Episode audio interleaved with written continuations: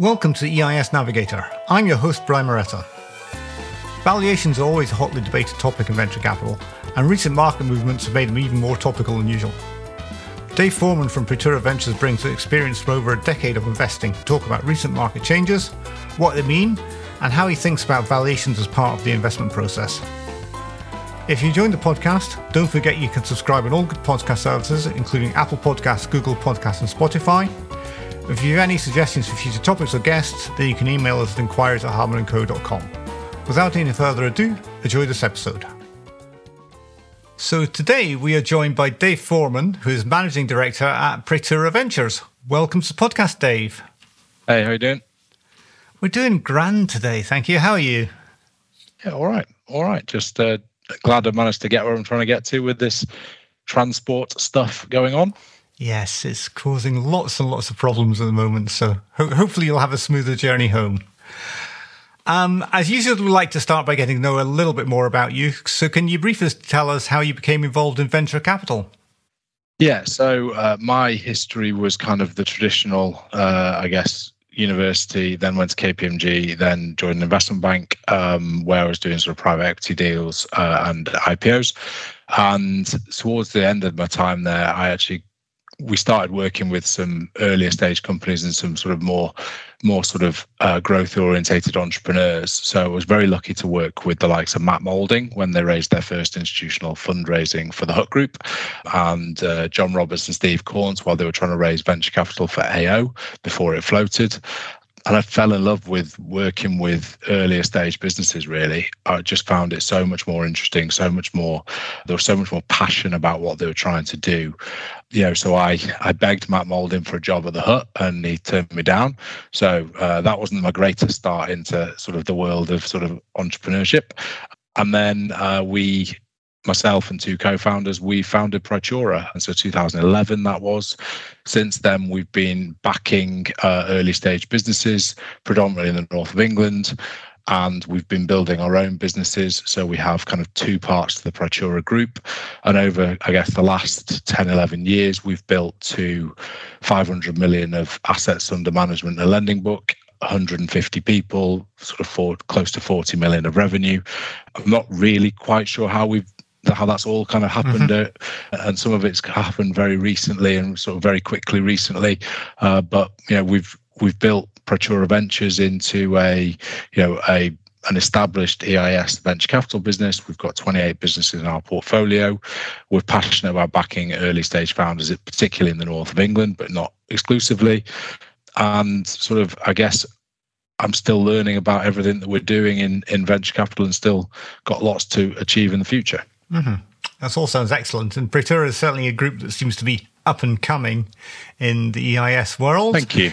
So, when we were chatting about getting you on, we thought that discussing valuation would be a really good thing. Now, it, it's cropped up on the podcast probably more often than any other topic, but we've never really dug into it. So, while we think there's a lot going on in the world about valuation at the moment, we thought it might be a really good idea to maybe spend a few minutes on just discussing how valuation works in venture capital. So, Okay. um, big topic. I mean, it's a, it's a big topic. There's a lot to unpack. And I think I'd start by saying there's absolutely no one right answer because valuation is as much art as it is as it is science and fundamentally comes down to where you think the business is, is heading to. I think when we sort of had the notes, one of the things you asked was, well, if you're chasing unicorns, does valuation matter? And I think you could argue if you are chasing unicorns that you know that that actually it's all about getting into the you know back in the business early and you, you know you think it can be unicorn. But personally and for for ventures Praetura ventures we we're not really chasing unicorns. Great if it happens but that's not our primary focus. Um, you know we think you can make great returns by taking a you know an early stage position in a business, growing it to being a really good or, or great business. But it doesn't have to go on and have that billion dollar valuation to make a return. And in that case, if you're not chasing those unicorns, then I think valuation becomes more and more important. The easiest way to sort of think about valuations would be to look at SaaS businesses because I think it's more uh-huh. there is more science as a service. in software as a service. Sorry, yeah. Uh, and within our 28 business portfolio, we have about 20 of them are either software as a service or have very similar traits to a software as a mm-hmm. service mm-hmm. business. So, so it might be recurring revenue, but it might be transaction based rather than subscription based. But fundamentally, we're probably looking at it in broadly the same way. And the, uh, and if you're looking at those businesses, the key metrics are obviously annualized recurring revenue, contracted annualized recurring revenue. So people talk about ARR and CARR, you know, upsell, ACV, so annual contract value, average contract value. So sort of looking at how big are the contracts, the cost of acquisition and the lifetime value. So that looks at kind of how much it costs to win a contract, win a customer, and the lifetime value expected from that customer. So that takes into account churn. And there's and there's ways and means of kind of uh, of sort of putting all that together and coming up with a valuation. A lot of people in this space would use the SaaS Capital kind of quoted index, which is what. Apply, so SaaS Capital are I guess one of the early pioneers in the world of investing in SaaS. They keep track on a monthly basis of the top SaaS businesses in the world and the valuation attributed to them as a multiple of their of their ARR.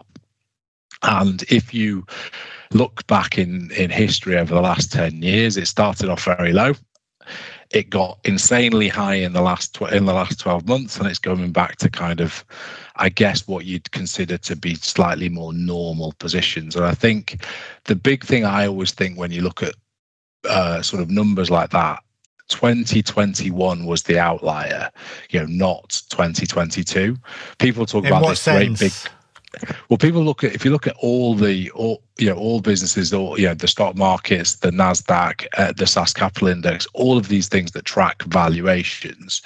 It's very easy to look at 2022 and think you know everything has fallen through the floor because, but that's coming off such a artificially high base in 2021 when businesses are kind of you know running at getting multiples of 20x 20 times their their annual revenue you know that you know you're in a frothy market. I saw something from a16z as a as a blog post where an a16z are one of the biggest venture capital businesses in the world based in america and there in that blog post they said that you know it was normal it, or it had become normal in 2021 for a business with 20 million of annual recurring revenue so 20 million dollars of annual recurring revenue to be valued at $2 billion, which is 100 x 100 times revenue. And that is what deals were being done at, in America.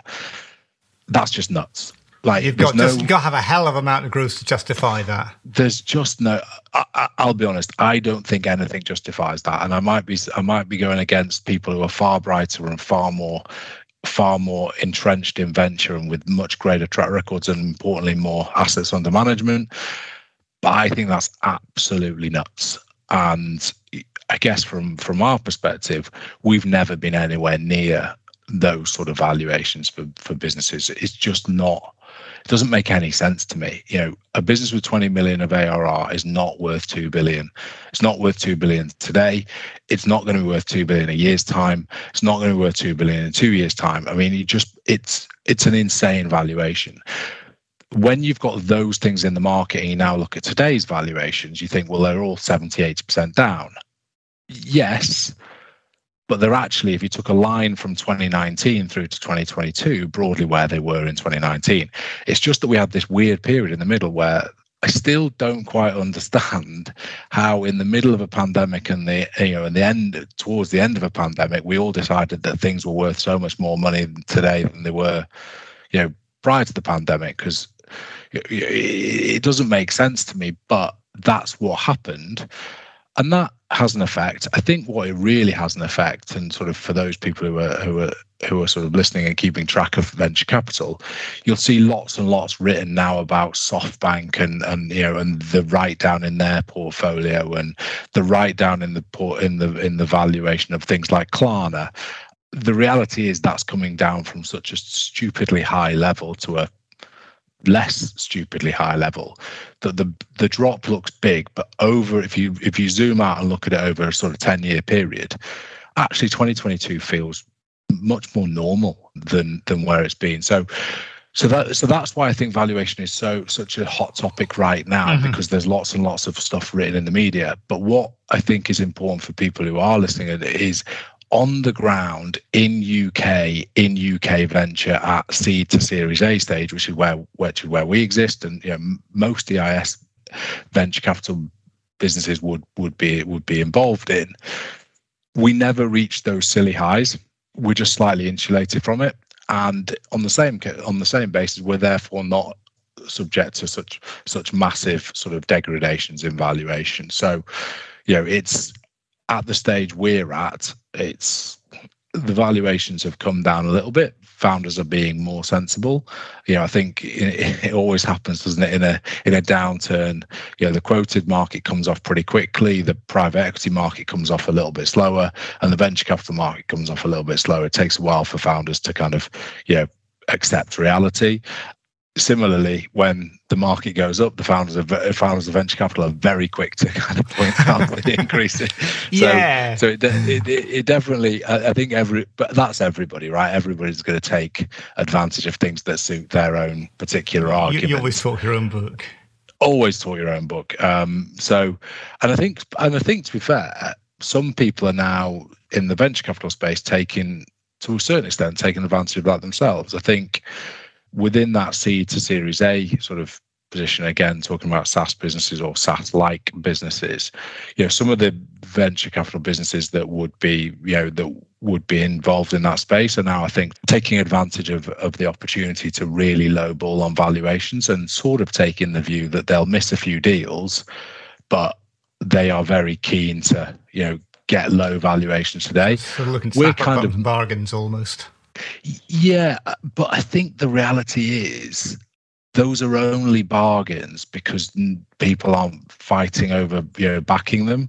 We always look at it and think unless there is a specific reason why someone would only be working with us, I'd find it very odd if there wasn't at least some competition for backing a great founder. If you, if you think about what a VC is all about, we're all about backing great businesses and exceptional founders we're not the only you know that is not in any way a unique position right? So like that everybody will say there's that. hundreds of, there's people loads of us who are trying who are trying to do that.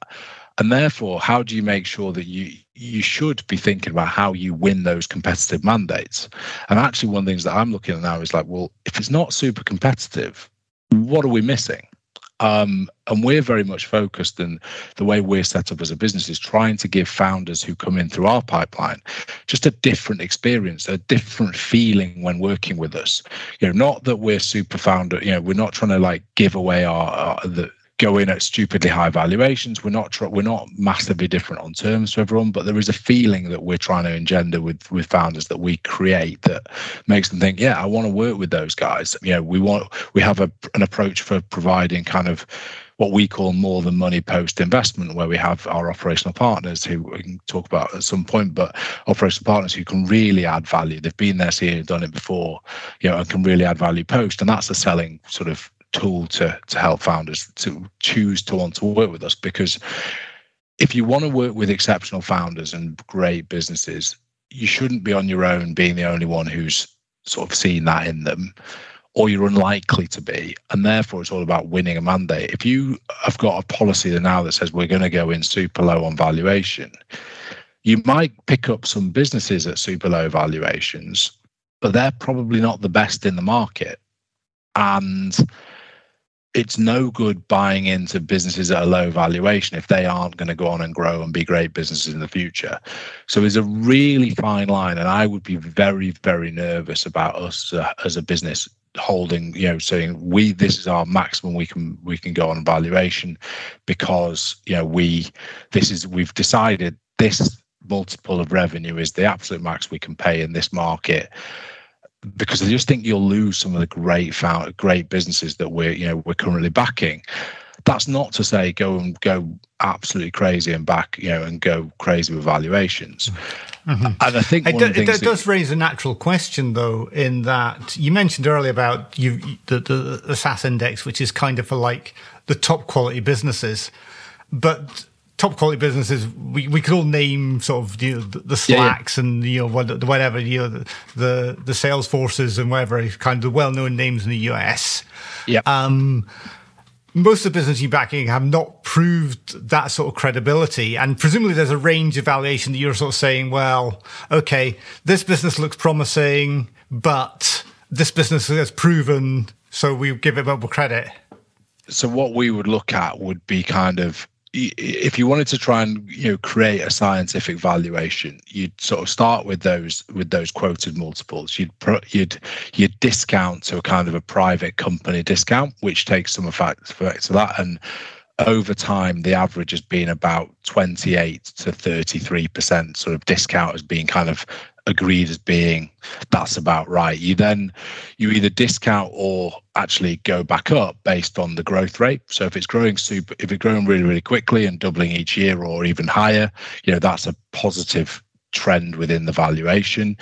Yeah, you try and give us a, sense of like, well, is the addressable market big? So there might be an adjustment to valuation on that. And then one of the things that's really important to us is kind of in the SaaS business is net revenue retention, which means from customers that are paying you £100 today, how much are they paying you in a year's time, which which takes into account churn, but also upsell. So you kind of take a number of uh, sort of elements within the business and try and work back from that one number. So it's not a case of just saying well let's apply the multiple that goes to salesforce etc mm-hmm. it's kind of it's trying to work down into something that's a bit more appropriate for for an early stage business. But as i say it's a tool and it is a guide. It is not a it is not a science you know and and the thing that really really sort of would impact your your sort of decision to go off piste, as it were, would be kind of the quality of the management team. So you will pay a higher multiple and higher valuation for a business that's got the third time management team who've been there, seen it, and done it twice before. Yeah, and there's a couple going around the market now who are raising capital who've been there, seen it, and done it. Been through one business, exited it. Been through another business, exited it. Been through another business, and uh, you know, and or starting another business. You know, you you will pay a premium for that. Similarly, first time founders or or people who've not got the sort of the the well-rounded team that you might be looking for yeah you they, i think they'll struggle to sort of get that premium on valuation. And and when we're looking at it from a Praetura Ventures perspective yeah effectively it comes down to the big things from our consideration would be management quality of management team their experience and also just how much we want to work with them. So, you know, cultural fit is really important because you're going to spend a lot of time with these people. Um, you've got to really like them, and and you also get a sense for just there's something about a great founder. Uh, you know, I saw it in particular when I first met Matt Moulding. Right, I, I just he had the X factor, whatever it is, that made me think, right, actually, you know, I'd want to go and work for him. Uh, I'd want to go and get involved in this business. John Roberts, Steve Caunce definitely have the same at AO, and some of the businesses in our portfolio definitely have it. And then realistically, the, the other part that we spend a lot of time on is what's the momentum in the business? How is the business doing prior to our funding? You know, how quickly are they growing? What are the proof points that things are going in the right direction and things are happening? Because one of the things and that sounds so, more like the art and valuation than the science. It is. I mean, there's some metrics you can apply to it, like growth rates of revenue, etc. But fundamentally, there's lots and lots of proof points of momentum. It could be, you know, rolling out new technologies. It could be the you know the speed at which they're able to develop their technology. It could just be the number of partnerships they're signing, or or a lot of times in SaaS, it's about integrations or have they got one you know have they started winning bigger customers is the average value of the contract growing significantly you know it's all of those things that indicate kind of product market fit, which you'll hear a lot of in, in venture capital. And it also is evidence that a lot of a lot of times we see founders come and talk to us about raising capital, and it's all and, and sometimes it's a lot of when you give us the money, this is going to happen. And that's very, very hard to prove. That's a lot of belief, isn't it? That's a lot yeah. of you know, oh, when that when that's gonna when when the money lands, we're gonna do this. Whereas what we're looking to see is, you know, the easiest way I can describe it is we're looking to fan the flames, not start the fire. Right? You know, uh, uh, it's very hard to move a business from a from a dead stop. Mm-hmm. You know, when it's when it's not moving forward, it's not got that positive moment, momentum. What we're looking to do is provide growth capital that allows the business to accelerate, to to continue doing what it's you know what it's already doing, not not starting. And we we generally don't back pre-revenue businesses for that very reason. Where we're the most comfortable would be in and around a million quid of of revenue with if it's less than a million pound of ARR, kind of you know real evidence that or that path to a million is is quite tangible. Mm, yeah, you know, it's it maybe it's at five hundred grand of ARR, but it's currently winning you know a number of contracts it's got a big pipeline that we can validate we can speak to those customers in the pipeline and we can believe that, that those contracts are going to convert pretty quickly. Or you know beyond a million we're sort of you know pretty happy and then it comes down to growth rate. So there's lots and lots that go into valuation.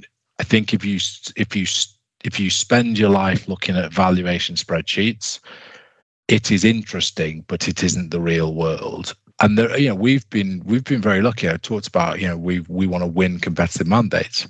You know, we've been quite lucky over over the last couple of years where we've actually been able to win mandates where we're not the ones paying the highest price. Well, this is this is something I was, I was I was I was about to ask because it seems to me that you get founders that are obsessed with valuation, achieving the top dollar, and uh, getting the best price. I don't know how common those are um, in terms of sort of you know always focused on the valuation and, and pushing the valuation as opposed to people like trying to push the business and find the right partner for the business. Because people venture capitalists obviously talk about this and they, you know they want p- people they can partner with not necessarily someone who's focused on the valuation per se. But I have no feeling for what the split uh, amongst founders is I think you'd find, as with, I'm a I'm a big believer in most things in life. There's a normal distribution to everything, right? right. So the vast majority sit in the middle. 99% of founders will talk about the value of the relationship and the finding the right funder. There are a proportion of those 99% who actually believe it, and there's a proportion of that who are just saying it because they've got to say it and then at the very extremes there are people who will who will say oh, you know what? The only thing that matters to me is valuation and the only thing that you know and almost to a certain extent want a silent partner. And that's totally fine. It's just not for us. Uh, there is definitely i talk about kind of founder funder fit which is something i've kind of made up but it kind of makes sense to me because there is definitely there are there are ty- there are a proportion of founders who are absolutely right for us. They want a real partnership. They want to have an open conversation. They want to access some of the things that we can hopefully help them with post investment. And they buy into us as a business and our ethos and the way we go about things. We're, you know, if, if anyone if people wanted to work out more about Praetura Ventures, we, you know, we have lots of stuff on our website. We have like our portfolio playbook, which tells people what to expect post investment. We have an investment playbook, which tells people what they can expect during the process of kind of of, of taking investment from us or or looking to seek to take investment. And and I'm very I'm very uh, I guess emotional about what we do, which is you know, we we want to provide a very different feeling experience for for for our founders. And there are some people who really buy into that, and some people who probably think it's it's bullshit, right? Um, uh, so, so and that's to- and that's totally fine. So going back to my kind of normal distribution, there will be some people who will take a massive valuation discount for the right funder, and there'll be some people who would not budge a penny from that's the highest offer. I'm going to take that offer most people are in the middle. And if you're in the middle, there is room for, do you know what? I think this partner, Proturin, hopefully, but a another VC could be, is going to be the right partner for me. So I'm going to I'm going to accept slightly lower terms or slightly lower valuation or slightly different terms. And those might be five percent lower. They're probably not going to take twenty five percent lower, I presume. Yeah, there's a there's a there's a point where you're not. You know, if you if you're taking your ten million pre money valuation, right? They might say, well, actually, I can live with eight, but that you know that's at the extremes. Nine, yes they're not going to live with five versus yeah. 10. And and to be fair, I'd argue against ourselves, right? If we were at five and someone else at 10, take, take the, take the 10 million valuation, right? Because the rela- the relationship would have to be so bloody good to make up for what is you know such a big difference in terms of in terms of uh, dilution and one of the important factors that we think about a lot is it's not just what is the valuation of the business, but what does the cap table look like post investment? So, have the right people got the right amount of equity? So, one of the things that we see a lot is people who've raised money previously, they've either raised money at a stupidly high valuation from from maybe crowdsourcing or you know crowdfunding, whatever, or or maybe they've been diluted far too much by previous funders. And and actually, you know, I saw one business the other day 72% of it was owned by VCs. You know, and then there was a litany of people who all owned bits and pieces, previous founders, previous management. It was just a mess. And actually it made it very, very difficult to invest in the business because the alignment was wouldn't have been there for anybody. You know, the people had it gone well, the people who should make money the founders wouldn't have made money. The founders, yeah, the yeah. founders should make money that post investment cap table is really important. And one of the things we see quite a lot is kind of you're doing a deal with the business, you might go in at a lower valuation generally, but then incentivize the management team who might have been previously diluted too much to really drive their performance. You know, we want we want founders to make money in what you know working with us. It is no good if like we think, well, we've got a great deal and the founder sat there really pissed off because he's got 3% of the business that he founded, you know, seven years ago. And he's put seven years of blood, sweat, and tears into it. And is signing up to put another five years into it. You know, it's just not, it doesn't feel right. And there is a feeling, there is a, you look down the cap table at the end, and I spend a lot of time in our investment committee, you know, that cap table and just be like, if this goes well, are the right people earning money? And there are ways of and there are ways of sort of uh, you know, adjusting for that. And that's all part of the valuation mix as well. Because if you are going to incentivize the founders you need to factor that into the you know the, the, the equation looking forward. So there's a hell of a lot that goes into valuation. There's a and, hell of a how, lot how much do founders appreciate these issues? Because i know we've had a couple of guests in the past particularly in the seed space who say usually when founders come in, they've really got to talk them down in valuation because they know at the seed stage, they probably know somebody who's raised at 10 million or something, and you had this absurd one, and they think every every founder thinks their company is the most brilliant company in the world, almost understandably, and they think I deserve the same valuation as you know this, this miracle one. Um, yeah. And there's all these other dynamics playing in as well. I think it's quite easy to castigate founders for that, right? But as a founder myself who's built a business we've raised capital for the for the business. I think you can i think it's natural to think your business is great. Mm-hmm. i think it's natural for you to want the highest valuation. I think the very best founders and remember that's what vc is all about finding the very best founders. Mm-hmm. it's not finding the average the average founder who who's building an average business. You're looking for the absolute very best. The absolute very best are kind of aware that yes, they do want that and they'd be delighted if that was to happen. But I think they also know that some of these things that are reported in the press are outliers. I think they also know that there's quite a lot of what would I say misinformation within that founder community. Founders tell the you know our valuation was this. They don't talk about the fact that there might be some esoteric you know preference stack that kind of actually means the valuation might not have been quite as high. There's a natural tendency, I think, from founders to just inflate their valuation. And, up know, I'm doing you, so you see well. press releases all the time, right? You know, and you know the situation. You see a press release that says they've raised 20 million quid or they've raised 25 million quid, and you know, I'm like, I know what that deal was, and they didn't raise anywhere near that.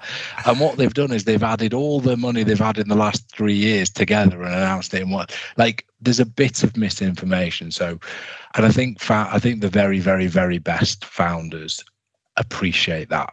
So I think I wouldn't I wouldn't say it's a massive thing that we spend all our time basically trying to beat founders around the head and say, no, no, you're not worth this, you're worth that. I think what we would try and do is say, you know, if a founder comes to us and says, right, I've got this business, I've got 500 grand of revenue, and I think it's worth 50 million quid. We we would very be pretty honest and be like, it's highly unlikely we'll ever be anywhere near that valuation. So if you can get somewhere near that valuation, great, crack on. Let's not waste each other's time. Business might look really interesting. We're not going to be at that level, so why don't we reconvene if you don't manage to to achieve that? And and I think that's probably the easiest way of moving those things forward because if they start with a crazy valuation expectation, even something that's you know a significant discount to that valuation is still on the crazy side. so, so yeah, we just we'd just rather not be involved in that because the worst thing you can do in that scenario is you know is is fall in love with the with the company. Mm-hmm. And then try and justify why it might be worth 50 million quid. Because I promise you, a, a business with 500 grand of revenue is so rarely worth 50 million quid. It is untrue. I'd rather just not look at them. Eh, it's the same point as, and I talk about this a lot internally. If it doesn't fit our investment criteria on the face of it, don't meet the founders. Because the problem you get then is you you you meet them, they're great, you you you're like, I love it, I think this is brilliant. But it doesn't it's not what we invest in. And now you're in this position where you're trying to justify why this business that you've fallen in love with you want to invest in but it does it's not what our fund does yeah. it it's just much easier hard. it's just much easier to be disciplined at the beginning before you've before you've had that chance right and i think as I say, going back to your valuation point, you you can tell uh, it's a thing that we talk a lot about in VC. It's a thing that VCs talk to each other about. It's a thing that founders talk to each other about. It's a thing that founders and, and VCs talk together about. Mm-hmm there's lots and lots of talking. There are some site, there's some metrics that you can use to try and put yourself within a range. But ultimately, it comes down to how confident are you as a VC that this business is going to go on and do something great? And how confident are you that these people that you're looking to back, and it's always the people, are exceptional? And have they got the proof points with the momentum to prove, you know, prove that they are exceptional. You know, because some people come in and you look, they're they're awesome, and then you sort of look at the business and nothing's happening. Nothing. You know, you're like, well, okay, that maybe that's maybe maybe that's the real story, and maybe they're not as exceptional as you think. It it's very much a everything's into the mix, and I know that you know I've talked probably for well, quite a while now about va- va- valuation and probably said not a lot of it, not a lot of firm things that people can take away and say that's what it is. But that's because it is a bit nebulous. It is yeah. a bit. Yeah. It is a bit opaque. It is a bit, you know, sort of judgmental. Yeah. Well, maybe I way... can dig in a couple of specific scenarios because it'd be interesting in your perspective on, on, on two two problems that, that fund managers, I think, in particular, deal with. So the first is you mentioned way towards the start of our conversation that valuations were really high last year. Yep. How do you, as a fund manager, deal with that? Because you know everyone thinks of the old Chuck Prince quote. You know, the music's playing, you got to got to get up and dance. You, as a fund manager, have been given funds. You have to invest. You're mm-hmm. investing in an environment where valuations across uh, generally are higher, higher than you might like. How do you handle that? Well, one of the things is yes, you're in. You are right. There is definitely a point of you've got you've got funds to manage and investments to make, and you you you are trying to find the best opportunities within within that market. Uh, the other thing I said right at the beginning of this conversation was that the the the little part of the world we live in, the sort of seed to Series A in the UK, and in particular in the north, yeah. slightly insulated. Because you're based right? in Manchester. We're based in Manchester. We're we're back mainly northern founders and that is a slight insulation. You know, we see a lot, and it comes back to the point you made before about a founder coming with unrealistic expectations because someone they know raised money at a crazy valuation. Those crazy valuations happen more in America.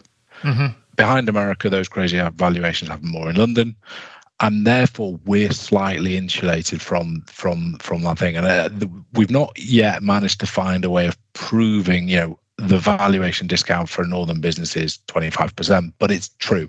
It's definitely it's definitely something that exists, you know, and therefore we've been slightly insulated from it. And and I think you know within that sphere, were the valuations we paid slight, you know, last year for new investments slightly higher than they probably will be this year? Yes, almost certainly, almost certainly true. I think if you found a VC who didn't say that, they'd be lying because because you are just in the world you're in. Do I think that our valuations, the, the real issue Kate, would come if you were paying you know 70% less today than you were a year ago. And that's just not the case. So, I what do you think is how much lower do you think it is? Full park? 10 to 20%. You know, I think I think that's probably probably about where we would see it. Um, we were never in the ballpark of paying, you know, 20x ARR or 100x ARR, you know. So probably people talked about 10 times revenue last year, and they're probably talking about seven to eight times revenue this year. Some VCs are lower than that, but I don't think they're going to win many of the best mandates. Our valuations are definitely lower this year than last year. And what will happen in that is you'll see that come through in in sort of valuations for follow-on fundings from deals from from that vintage, right? Um, whereby you know a flat round might not be the end of the world this year versus last year, or a business that might appear to have done super super well, you know, doubled revenue again and really on really on up, might have only in, inched their valuation up slightly. So take take a business like Patchwork Health, who is one of our sort of favorite businesses in our portfolio. We first invested in January 2020. It's all right, yeah, January 2020, uh, about 600 grand of ARR. Real, very obvious path to a million ARR, and we pay we we invested at 10 million pre-money, so just north of 10 times ARR. That business has now grown to about 5.4 million ARR in two years. Um, and we've invested at 10 million pre-money, 20 million pre-money, and then it's just got a funding round away at raising 20 million quid at 32 million pre-money. I think had that growth story happened a year prior, mm-hmm. I think that 32 million valuation would have been significantly higher had we been in that position last year. What that would have meant was our our sort of valuation increase in on the investment would have gone would have been higher last year than it is this year.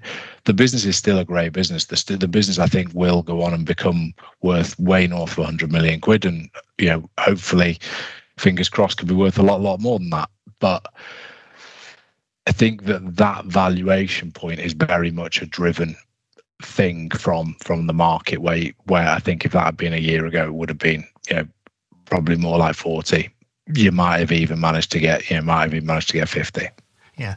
And that, that leads me on to the sort of second topic i wanted to sort of throw at you which is kind of down rounds. So if listeners don't know what down round is it's where a valuation round is lower than previous a previous round. And generally venture capitalists have an aversion to them because they feel it signals that the business isn't progressing. Is it in the current circumstances there's a greater chance we're going to see more down rounds around. Yep. What are your thoughts on how you think about them and, and, and, and how you look at them? I think the first point I would say is I've never really understood the aversion to a down round. Mm-hmm. Like, I don't understand why that's such a big thing. And you see, I, we do see it quite a bit where VC, where other VCs will almost tie themselves up in knots to try and not make it a down round. You know, there's there's lots of structuring involved and lots of if this happens, then we get this much return, and if that happens, then you like lots of lots of things that are put into a to a term sheet and a structuring of, of a deal that effectively means it is effectively a down round, but we're just going to make the price seem like it's not a down round because for some reason people are afraid of it. I think I think there's a market to market issue for some managers. There is, but I think that's more about having a having a conversation with your investors, your LPs, your your if it, in the case of an EIS fund, the people who've invested in the EIS fund, right? We're very very clear with our with our with our investors, which is, you know, we will get some failures. The failures are probably going to come earlier the the with the valuation we will you know we will mark to in the mark to market thing is the last price paid for a share in that business by an institutional investor. So it means that you basically you know, and if that is lower than the price we paid last time, so be it. Right? All it is is a is a is a valuation on a piece of paper at mm. that moment in time. Yeah. You know, you have a question about whether I think the bigger question for down rounds generally is should you really be back in the business again? You know, and that comes to if, if you're following on or if someone else is just coming in and you've you know you've effectively just got a new investor in because you're right. A down round isn't generally a good sign of good things. It's not quite gone to plan, but that that happens, right? And we've had businesses in our portfolio that are now absolute superstars that probably 18 months ago we were sat there going, Jesus, this hasn't gone quite to plan. And you know, and it may have had a a down round or you know, one of them had a future fund round that you know wasn't a high valuation, but do you know what? Since that's happened, the business has absolutely flown. So net net, we're all in the same position, which is actually the business is likely to be a real a success story of ours. It had a down round in it because at the time when that rat funding was required, it wasn't exactly flying, but people saw the opportunity. And I think when you remember a down round or a valuation at a point in time other than an exit is just a number on a piece of paper that is an indicator of future success. I don't know why people are so scared of them. I think it can only be because they've not had the honest conversation with their investors or lps that says you know what? Venture's really hard venture capital is not a linear straight line from invest at this price and sell it for 50 million quid down the line and make you three, four, five, six, seven, eight times money on your on your investment, right? It's not a linear progress. Businesses don't always just perform immediately post your investment or consistently all the way through because they're early stage businesses and founders are learning their trade often on the job. So I, I, guess, yeah. Will we see more down rounds this year? Yes, you will. 100 mm-hmm. percent, you will. Will you see VCs manipulating their down rounds to make it feel like they're not a down round, even though they really are? Yes, you will. Will investors see all that? Probably not, because it's hard to look through the specifics of the deal. But yeah, there'll be there'll be there'll be good businesses that raise money on a flat valuation this year, and there'll be businesses that haven't quite performed that will raise money at a lower valuation than they did a year ago. Whether that's an issue comes down to what the business eventually sells for or what the price paid for a share at the exit is achieved for the investors. If it's, I'll take an example, 10 million pre money last year and it's, you know, it goes down to 8 million pre money this year but it raises money and it's still got an opportunity to grow and go and become an ex a great exit. The actual impact of that eight versus the ten is pretty minimal. It's just not a lot of incremental dilution, which is ultimately what the issue of a down round is. A down round creates more dilution than you're hoping for when you first did the deal, but the actual the actual value shift for that is not as massive as it it sounds worse than it is. Now, clearly, at an absolute extreme, I think Klarna was valued at 60 odd billion and, and written up at that valuation has now decided it's worth 7 billion. I personally think it's worth way less than 7 billion because buy now, pay later is horrendous and shouldn't be shouldn't be allowed and should be regulated. But that's an entirely separate point. For that's, that's my own view. But you know that down round, massive issue, right? I think it's the biggest ever write down that's ever existed in the world of venture capital it's huge. It's billion. It's tens of billions of pounds. You know, it's up there with WeWork as being an absolute disaster. But in the realms that we're talking about, down rounds, unless it's an a- absolute car crash of a down round, you know, where you're sort of putting rescue money in at a couple of million quid valuation, you did it at 20 million a year ago. I mean, I'd really ask the question about whether that down round should exist if it's if it's only if it's such a big down round from what you're doing as a seed and Series A investor, does the business actually deserve the the capital? Because again, this is something I'm not sure. I'm, you know, this is one thing that I think when you when you're dealing with with VCTs or EIS retail retail focused venture capital, right? I think there's a fear of down rounds and there's a fear of businesses going bust. Mm-hmm. Yeah. I think that drives most VCs to follow on in too many of the businesses. I think you've got to relate. I think there will be failures in venture capital. It is what it is what happens. Yeah. It, it is it is part of doing. It's the cost of doing business. You know, when you realise that with an EIS fund, you know you can have a fund of eight businesses. Seven businesses can go completely bust. If you get three and a half times on the eighth, assuming they're all the same size investments and all that sort of stuff, the the end investor actually doesn't lose money with all the tax reliefs in it, right? That's the beauty of EIS. To expect to invest in an EIS fund and have no zeros is ridiculous. It's it's kind of interesting because I sometimes come across managers who's who haven't had any failures probably yet, and they're kind of bragging that they haven't had any failures. And at the back of my mind, it's like, well, that's fantastic. Are you lucky? Are you no doing something that you know? Are you just not mature, or are you actually doing something here to sort of keep these businesses going when possibly you shouldn't? Uh, me, and, and naturally, I'm suspicious. Let me tell you. So before we launched our first fund in 2019, we'd been doing venture capital for uh, eight years, sort of deal by deal. Mm, yeah. So this was, uh, you know, so we raised money deal by deal from investors, and you look back at our returns over that period, and the one thing I can say we definitively got wrong, we backed the losers far too much. So we would go out and raise, and, and it was always in you'd raise a little bit of money, right? You'd always raise just a little bit more. It's a little, bit, bit bridge, bridging rounds, a bridge to nowhere. A, a, a bridge rounds, a bridge to nowhere, a little bit more, a little bit more and we had some absolutely fantastic returns. You know, we've had we've been very lucky. We had like a 20x return, we had a 16x return, we've had a number of sort of four and five x returns, and our overall portfolio from that period, 2011 to 2018, is really strong. I think we think when it all when all nets out, it'll be about four times money on on on the investments.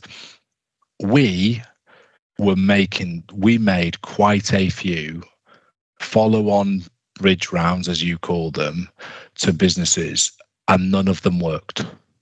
Not one. Hmm.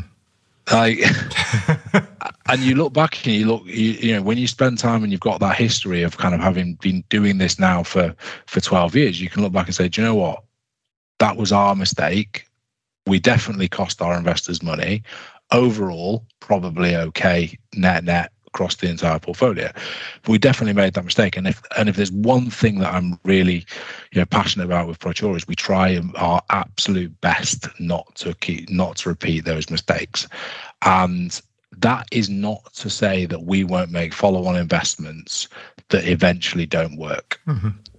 Because nobody As you say, it's, it's, it's what what you do in venture capital it's yeah we will definitely make first investments that don't work. We will definitely make first investments then follow on capital that will not that does not work it, you know it, the business does not does not achieve. But i think if you go into the mindset of a vc thinking right i don't want to tell our invest our retail investors that we've had a down round. I don't want to tell our retail investors that this one's gone this one is going to be a zero. You start doing things that aren't right for the for the wrong reasons. You start you start trying to you know if we just give that a bit more money it'll carry on. And if we just that kicks that can down the road for for 12 months. You know we're going to have some failures. We're going to have some fail i i would imagine we're going to have some failures this year. We've got businesses in our portfolio we will not follow on on. And then they're obviously they're going to go and try and raise capital but they might not and I just see that as being part and parcel of VC. You are, it's really easy as a VC, and it's the most, it's the best part of the job. Right? When you're talking about all your winners, your things that yes. you love, the things that are going brilliantly, the things that are doubling every year, and you're like, "Isn't this amazing? Aren't we great?" Sometimes you've got to deliver bad news. Sometimes you've got to have really. Sometimes you've got to be able to say, "Do you know what? We got that one wrong. That one didn't work." We did it with absolute earnestness when we invested. We genuinely believed what we were trying to do. We thought this was a great opportunity, but you know what? It just didn't come off.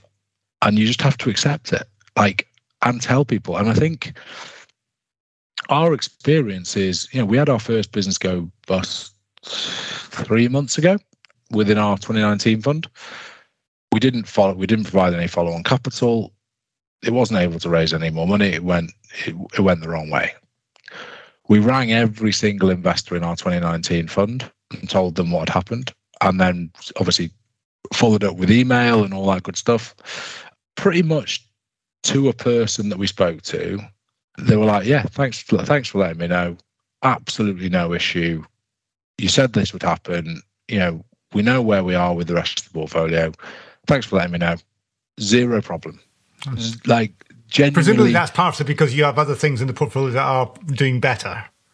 Yeah, yeah, of course. I mean, you, you got to look at it across the whole across the whole thing. And if we said, you know, here's ten businesses we've invested, in, and all ten are going to go going to go the wrong way, I'm not sure that conversation would be as easy. Yeah. But but but as a you know, as a fund manager doing this for sort of, you know, uh, that 2019 fund was the first fund we raised with, you know, uh, with from some IFAs and, and a network outside of our close network of, of, of high net worths.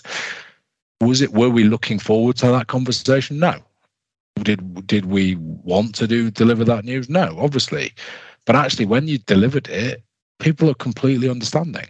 It's just one of those things. I think it comes down to I think just a little bit of how you, if you tell all your investors who invested in your funds that everything's going to go great and we're going to make 10 times money, and aren't we all going to be happy with that? They will be disappointed if you if if things go bust because you've sold them you've told them something that's just not realistic.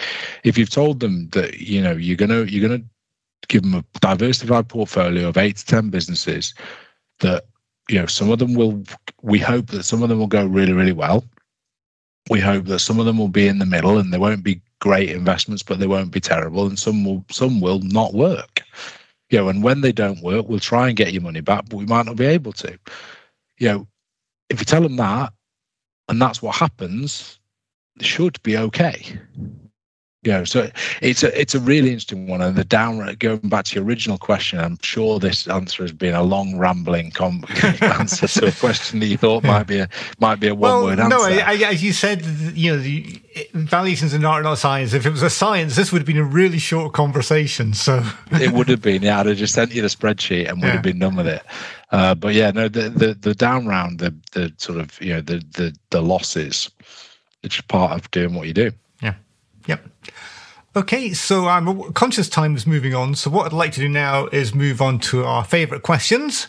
So we'll throw these at you, and we'll get some brief answers from you. I noticed the uh, the emphasis on brief. I'm sorry, That's too long for everything else. That's absolutely fine. I've enjoyed the conversation, so I hope the listeners have been too. What was the most recent publicly announced investment you made, and why did you make it? We invested in a business called Modern Milkman, which is a Manchester based tech business that has absolutely flown during the pandemic. So it's the business that's grown uh, over the last three years from kind of zero revenue to 50 million.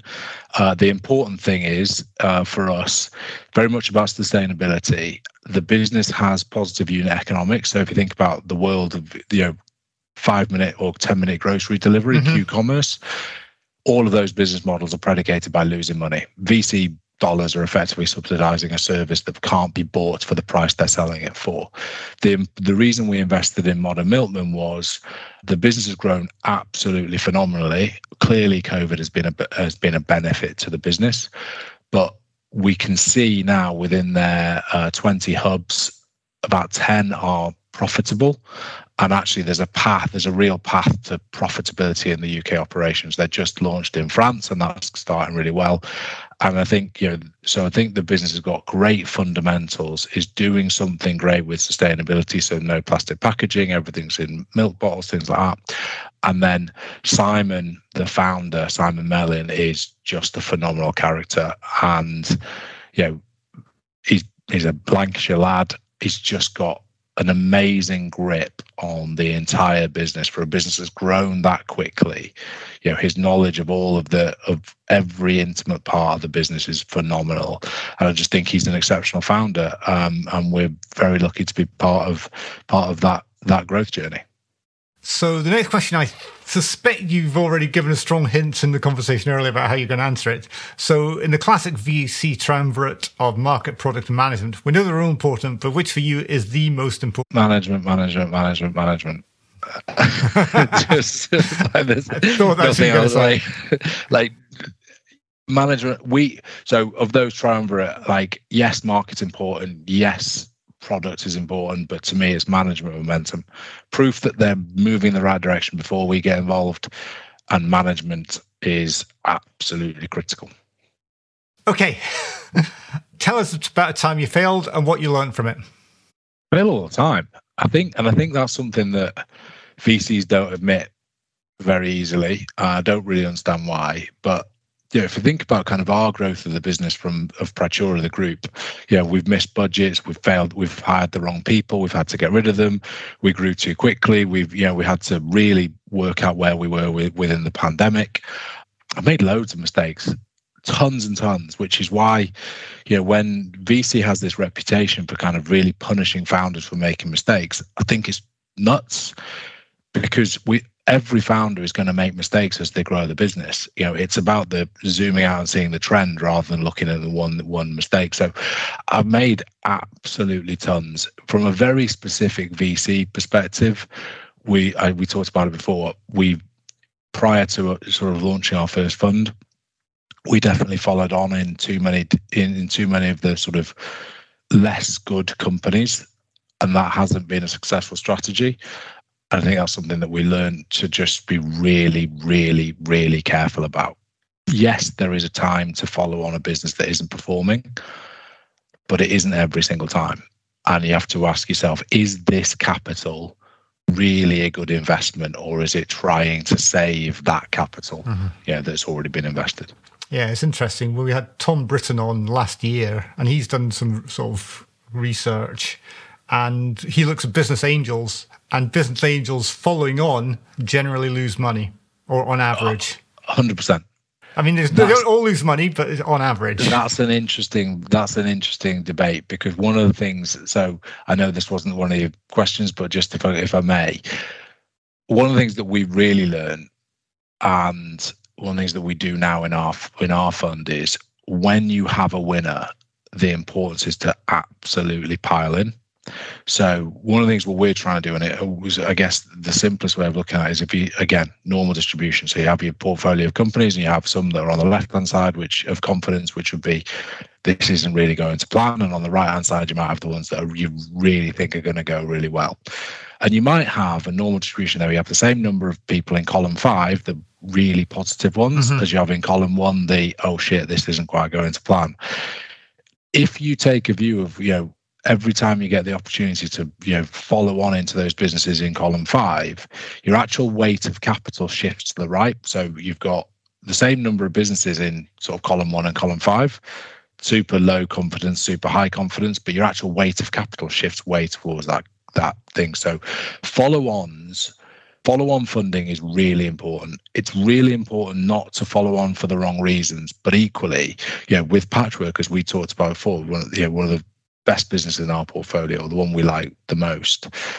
We first did 1.8 million of funding in the first the first deal. We've now got about five and a half million of our capital in the business because we just think it's we think it's such a great opportunity. It's proven during its life with us that you know it's going in the right direction and actually if we can keep deploying capital into a business that we know is going in the right direction that is going to create a better return than sort of just continuing to spread funds evenly.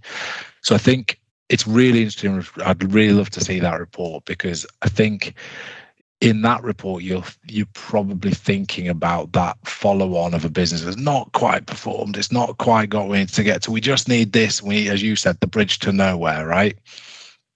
That's not the same as you know really aggressively backing a business that you know is going in the right direction you know, and and we have to within the retail fund manager and and and sort of the way we look, we have to be really careful about how we describe those follow-ons and how much of the capital for new new investors goes into follow-ons. But when it is sort of, if you think about it from a risk-weighted perspective, actually as I call it, my colloquial northern northern twang, piling into a business that's going well, like that's a great thing to do for an investor. The risk weighted return for that is massive because we know what it is.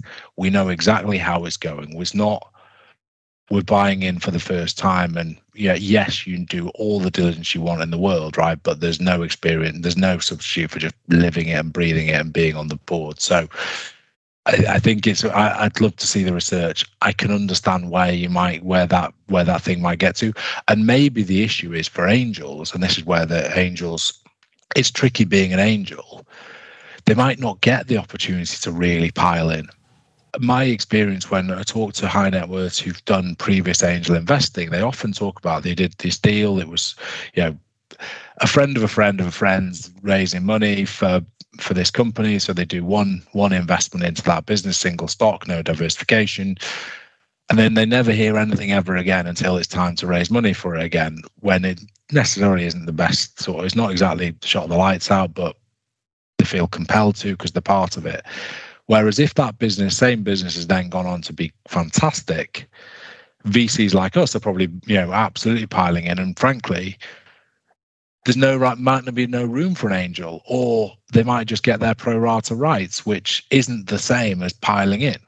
So it is difficult for an angel. Like it is mm-hmm. difficult yeah. for angel yeah. angel investors, and maybe that's where that slight discrepancy from what I would say. Because I would think from Praetura, if when you know if we can fast forward to 20 years from now and look back at what we're doing today, I would think that some of our follow-ons will be the areas where we will make the most money. Okay, so the EIS and VCT industry in which work is fantastic in many ways, but it's not perfect. How would you like to change it? I think probably SEIS should be extended. I think the amounts that we don't do much in the way of EIS, right? But I'm just thinking about the market in general. I think SEIS should probably be extended. I think the 150 grand limit is just too small. It doesn't really do anything. It doesn't really, and therefore people think they get excited about SEIS, but actually it doesn't really mm. do anything. So it's I think ten years since that limit was created, and it's just it's just not right. It's just not the right number. Yeah, I think that would be one. It's mind blowing to me just how manual the process for EIS is. It is like you know. I don't know whether anybody from HMRC is listening, but it's like they've designed it to be hard, and it shouldn't be that hard. So we go out of our way to try and help our investors with, you know, by consolidating all of their tax tax certificates, etc., etc., etc., putting them on our portal but it's just harder than it needs to be. You know, you get pre-approval, you then have to send in this form, then you have to send in that form, and then they get things back in. You know, literally, you know, I don't know if any, people might not know this, but when we get EIS threes back to send out to the company to the to the investors, you know, we get sent an amount of EIS threes in physical copy. It's it's insane. You know, when we did our first deal, and this admittedly this was back in 2011, we we did Inspired Energy, and then we floated it, and we did another EIS raise on the float. We obviously had a lot of investors at that point because there was a lot of. I think we ended up doing like 600 EIS threes. We had people in our office at the time handwriting out EIS threes for a period, like for a couple of.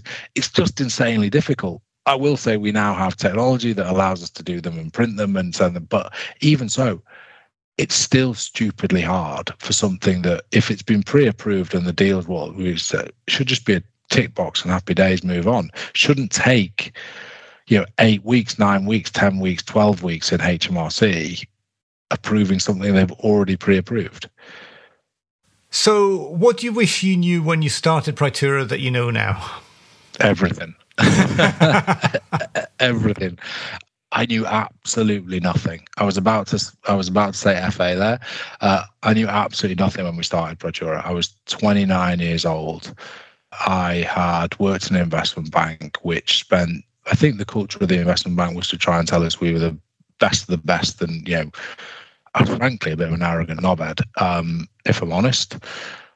I thought I knew absolutely everything, I thought everything was going to work out the way that my little PowerPoint spread or my little PowerPoint pack said, or the way the spreadsheet worked, or just I just I just thought I knew everything, and, and I realized I learned I I knew absolutely nothing.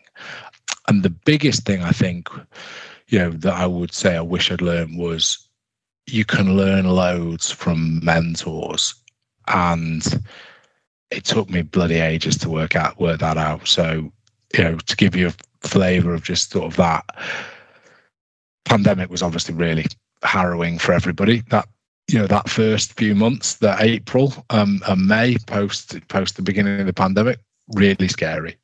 And I started talking to Steve Caunce, who was CEO, CFO of AO, and he was he happened to be an investor in our fund. I didn't know him very well, so this is 2020, and sort of had an ad hoc conversation that became a weekly conversation, became like a formal mentoring, became a sort of, I guess, one of those crutches that you rely on as a as a founder. He eventually became chairman of Praetura Ventures. He put money into Praetura Group.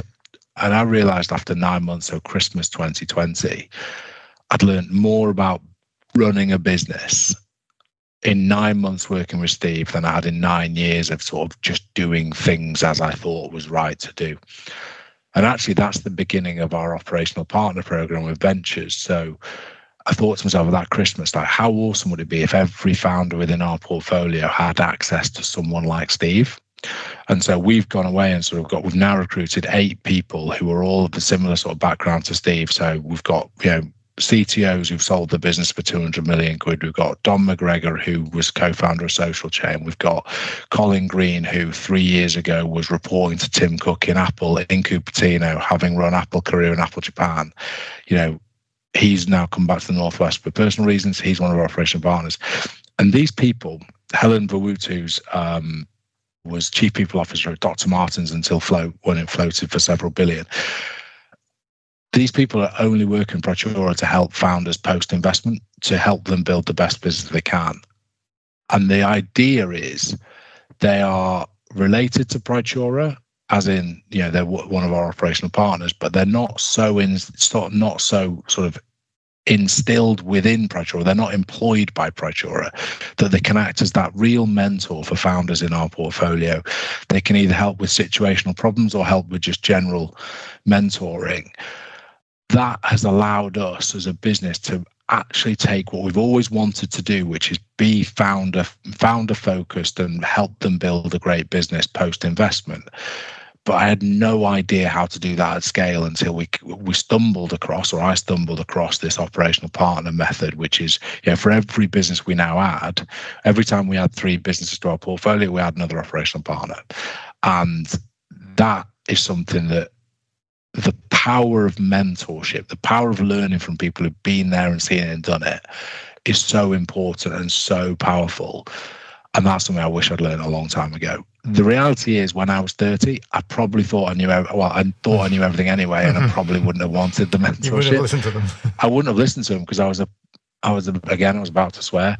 Uh, I was an absolute idiot. Um, like and I probably still am a little bit, but hmm. at least I'm aware of my at least I'm aware of my own uh, fallibility now, and that that is something I really wish I'd known. I really wish I'd had the humility at the time to understand that I knew the square root of nothing.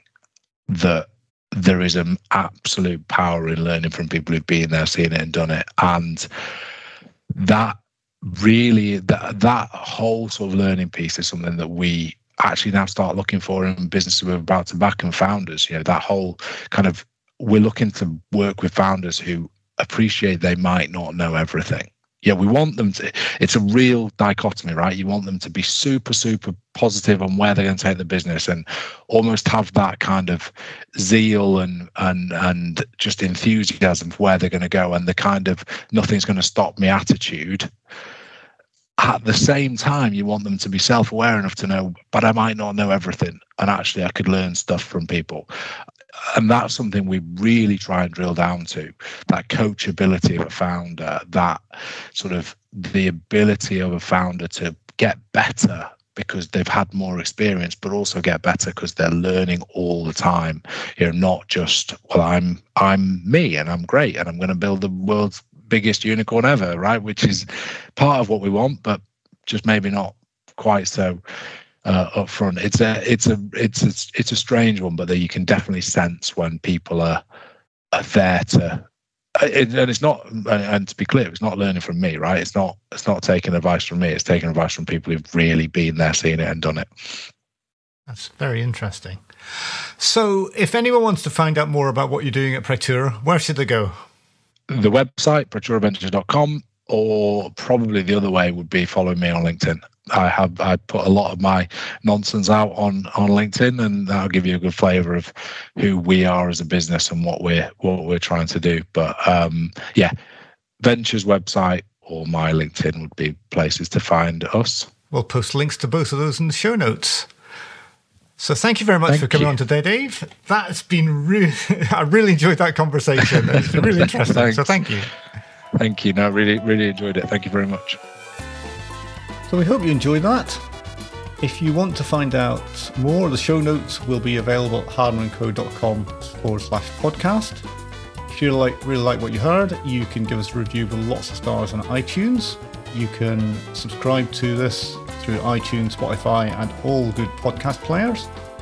If you want to give us feedback or find out more about what we're doing, then you can send us an email at inquiries at hardmanandco.com. Thanks very much for listening and hope to hear from you soon.